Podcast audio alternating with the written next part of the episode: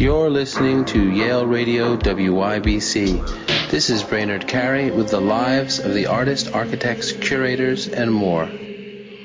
Today on our show, I'm talking with Eric Antonio Benitez. Eric, thanks so much for talking with me today. Thank you for having me. How are you doing? I'm doing good, thanks. Um, enjoying the cool weather. So it's it's August 16th, right? 2022. Uh, you just had some works in a show. Uh, so let's let's jump into you know in, in the show I'm of course thinking of is at Salinas Mountain, a country made of ice cream, a group show. But I I'd like to talk about what you're working on right now. What's happening at the moment? I know you're you're doing a few things, right?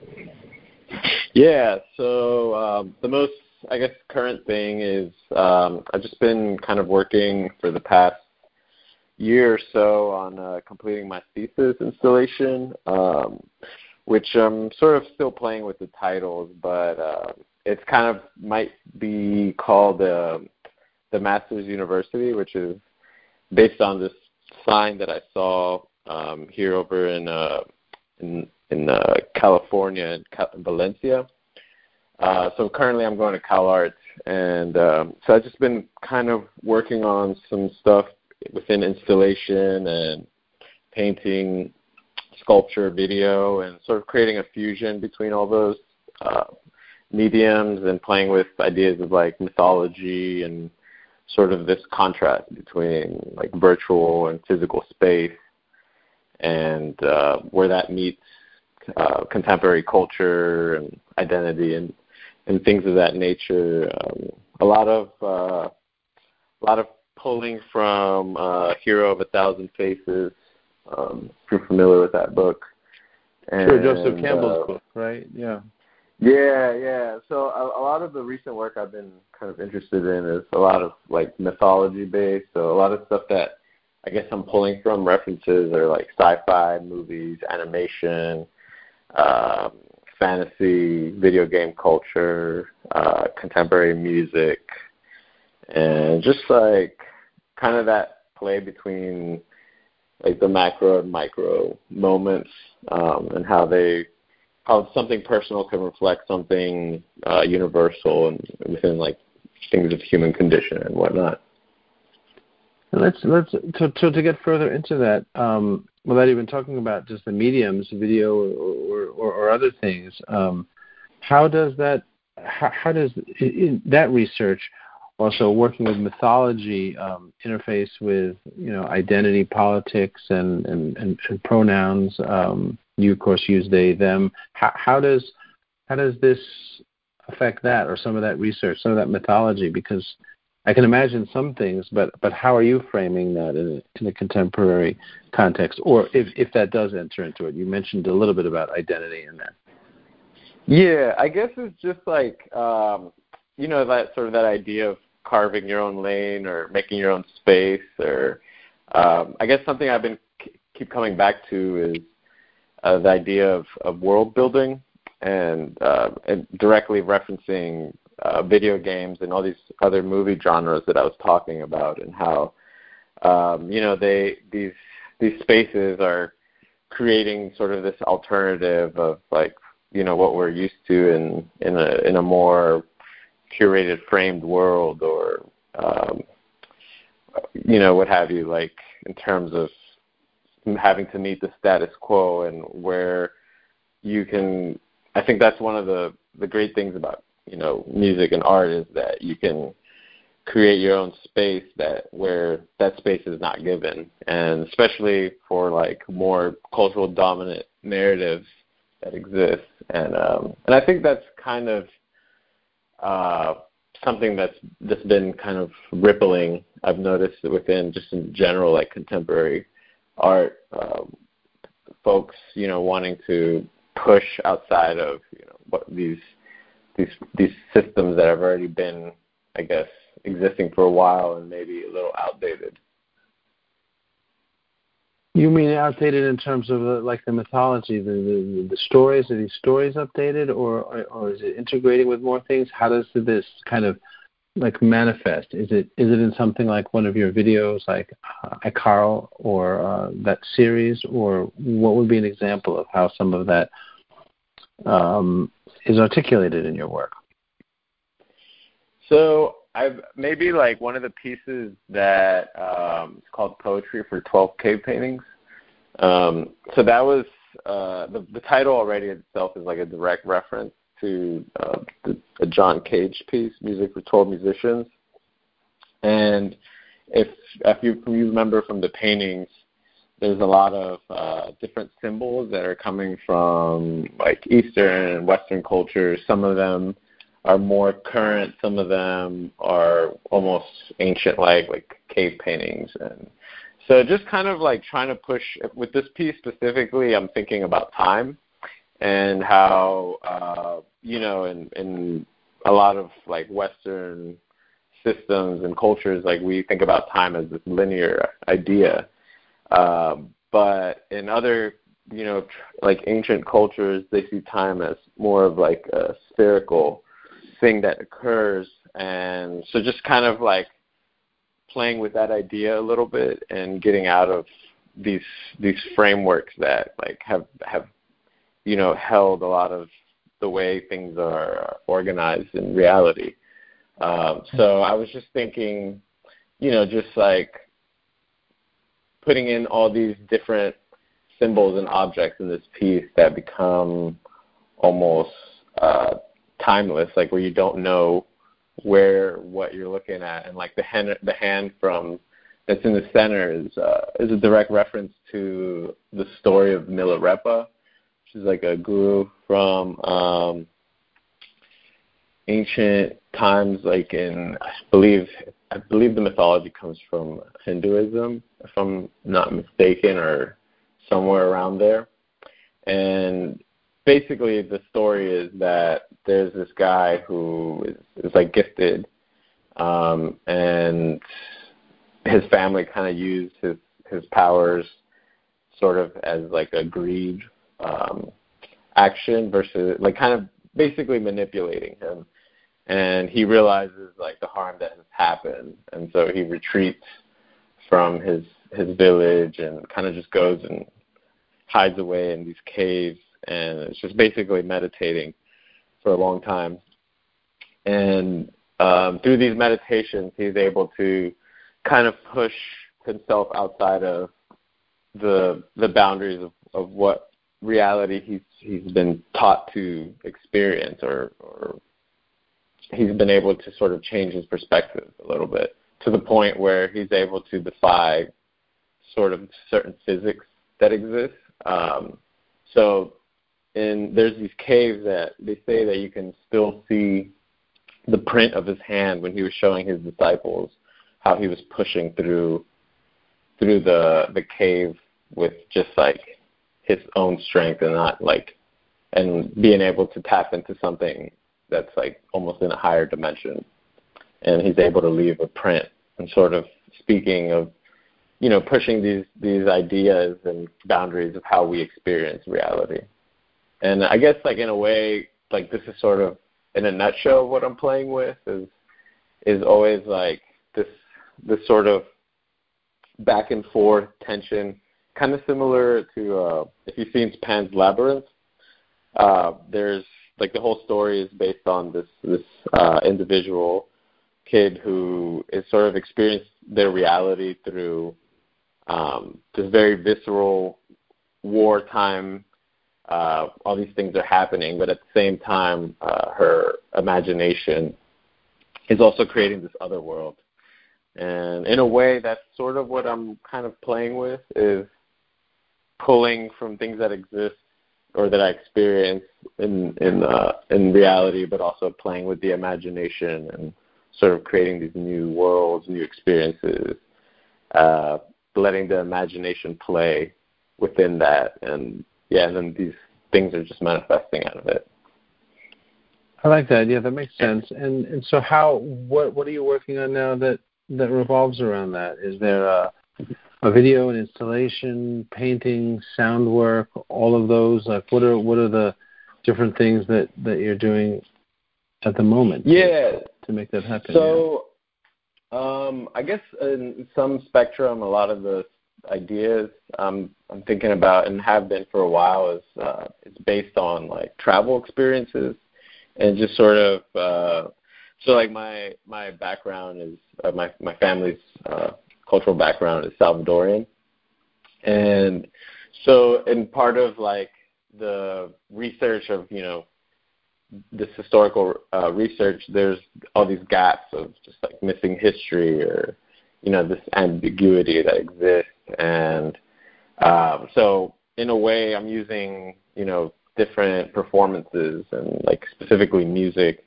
and actual like uh, dance and movement performance in collaboration as a way to sort of create uh, new ideas of rituals and uh, sort of these like ceremonial experiences, but also keeping in mind in a way that can be um, in a way that's broadened and not so specific to where it becomes exclusive.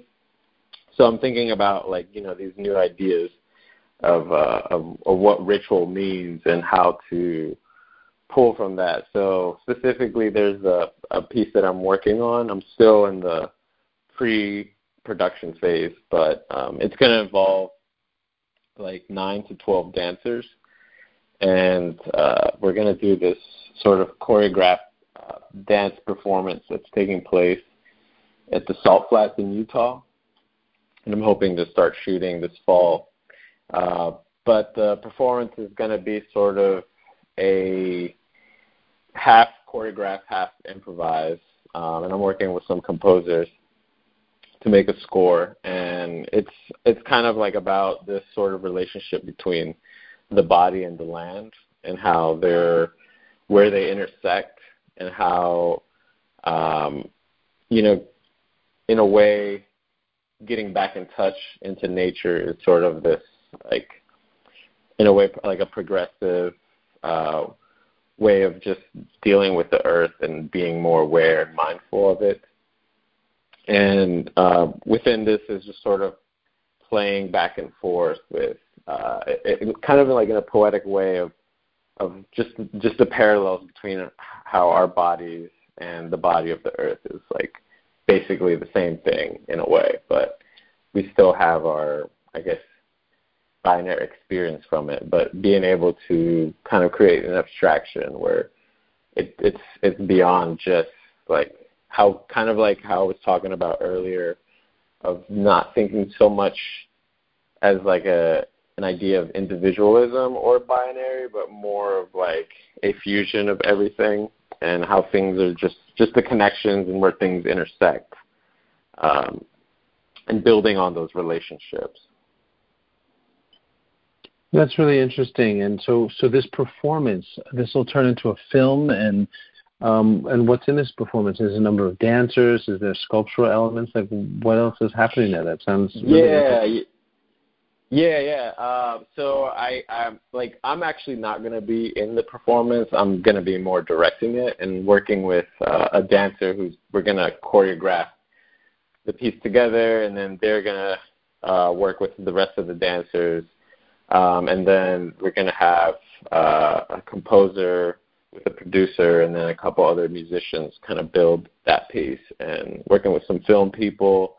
Uh, and then I'm also um, working with a, a, uh, a designer who's going to make uh, some clothing uh, parts that kind of using the palette of the of the of the space we're using. Um, and then I, I will be actually making a few sculptures that are going to be kind of used as props, um, which is something that I've kind of been intuitively doing already. Uh, like ever since I, I guess, started my MFA program, there's a lot of like theater and film people, and they've kind of just like made me more aware of like in a way that sculptural objects that I'm playing with have this sort of prop like uh, feeling to them, and I and I think that comes also from like just thinking about like video games going back, like where there's different like things that are just set, and like thinking about virtual reality and stuff.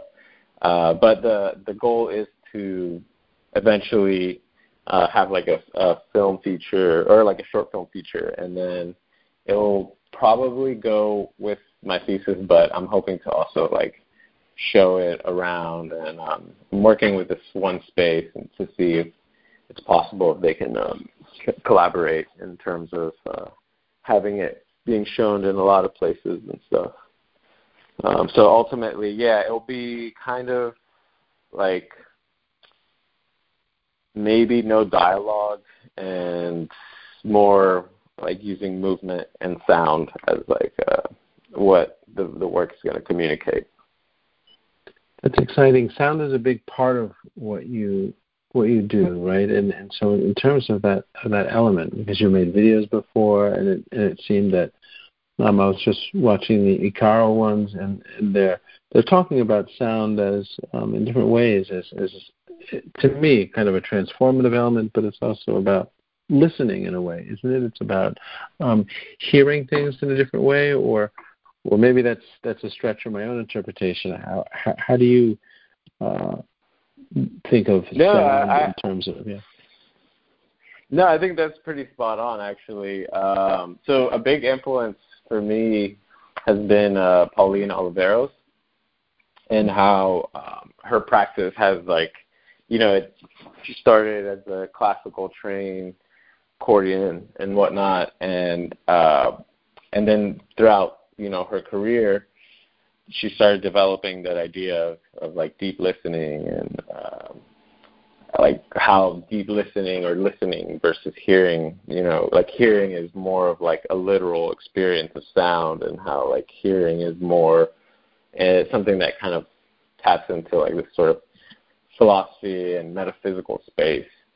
Um, and that's something that I've I've always been interested with sound and how it's like you know just for me going uh, early on going to like concerts that have just uh, created an experience that is hard to even put into words, uh, you know, and and like how sound is used in ritual and how uh, you know these like stories like uh, like I was thinking about one time I heard that in uh, once in some tribes and uh, indigenous communities in uh, Latin America, uh, like for them the drum is is more than just like an instrument. It's almost like uh, they think about it as like a horse that is supposed to carry you into this sort of other kind of uh, transcendental sort of trance-like space. And and just like uh, I'm in, really interested in actually sound a lot in terms of research and thinking about. Um, I was reading this one article and how they're kind of connecting um, the experience of like these these sort of industrial sounds that we are encountering every day, like uh, like machines and also trucks, uh, subways, and helicopters. And even though we're so accustomed to you know hearing all these like drone sounds, um, at a molecular level, they're actually affecting uh, our bodies because you know their vibrations and frequencies and and they're actually kind of creating like sort of this passive stress and and the so some of these scientists in the article are talking about how what's what's basically happening is that it's the stress is sort of linking to a lot of these uh, like major diseases that you know that uh, we're experiencing in in our times, like or or, or conditions like uh, heart problems and stuff like that. So because there's like good stress, bad stress, and um, so in a way they're tying how you know how how how we think about like how we think about sound is very lighthearted, but it's actually like just as important as like you know our sense of see- seeing and I think like sound in a way is kind of like how we're thinking about like the ocean versus space, like how we're more interested in exploring space and we know less about the ocean. I feel like that's kind of our relationship with sound and seeing. Um, and yeah, so just like I'm really interested in in all these topics and how and uh, they've become like a really great influence um, for me over the years. It sounds fascinating, and the, and the performance sounds in a really exciting collaboration. I, I want to ask you one more question before we go, which is kind of feeds into what you were just saying. But what are you reading at the moment? So I've been mainly uh, reading like very quick uh, things, but I think something that I've been spending time with is actually uh, Nam June Paik, the artist. Uh, I just checked out this book, and I've just been kind of uh, reading through some of the small like writings he's done, um, and just I'm just very fascinated in terms of like how they're they have this music background and um, how they sort of transitioned into art, but still kind of kept this very like free way of creating that's still within those two spaces and sort of uh, pushing those boundaries of, of sound and visual and um, performance and stuff. Uh, but yeah, I've been reading. I think it's called. It's just. It's just the title is just Nam June Paik. Uh, but it's definitely an artist that I've becoming more and more um, like very interested in in terms of which is something like uh, parallel to what I do. It's just I'm I'm coming more from a visual background, but I still have like a music background, and so kind of playing with those two spaces back and forth. Um, but yeah, I'm I'm really interested in his work overall, and just kind of doing a little bit of research and their use of technology, and um, also how their work is very uh, it's able to reach a large number of audience. Um, that's something I'm interested in, and having creating a, a language that's you know broad and can be interpreted by most people. I like that. Um, Eric, I want to wish you well with your work. It's really been a pleasure talking with you. Thanks so much for talking with me today. Thank you so much. I appreciate it. Uh, thanks for having me. You're listening to Yale Radio WYBC. This is Brainard Carey with the lives of the artists, architects, curators, and more.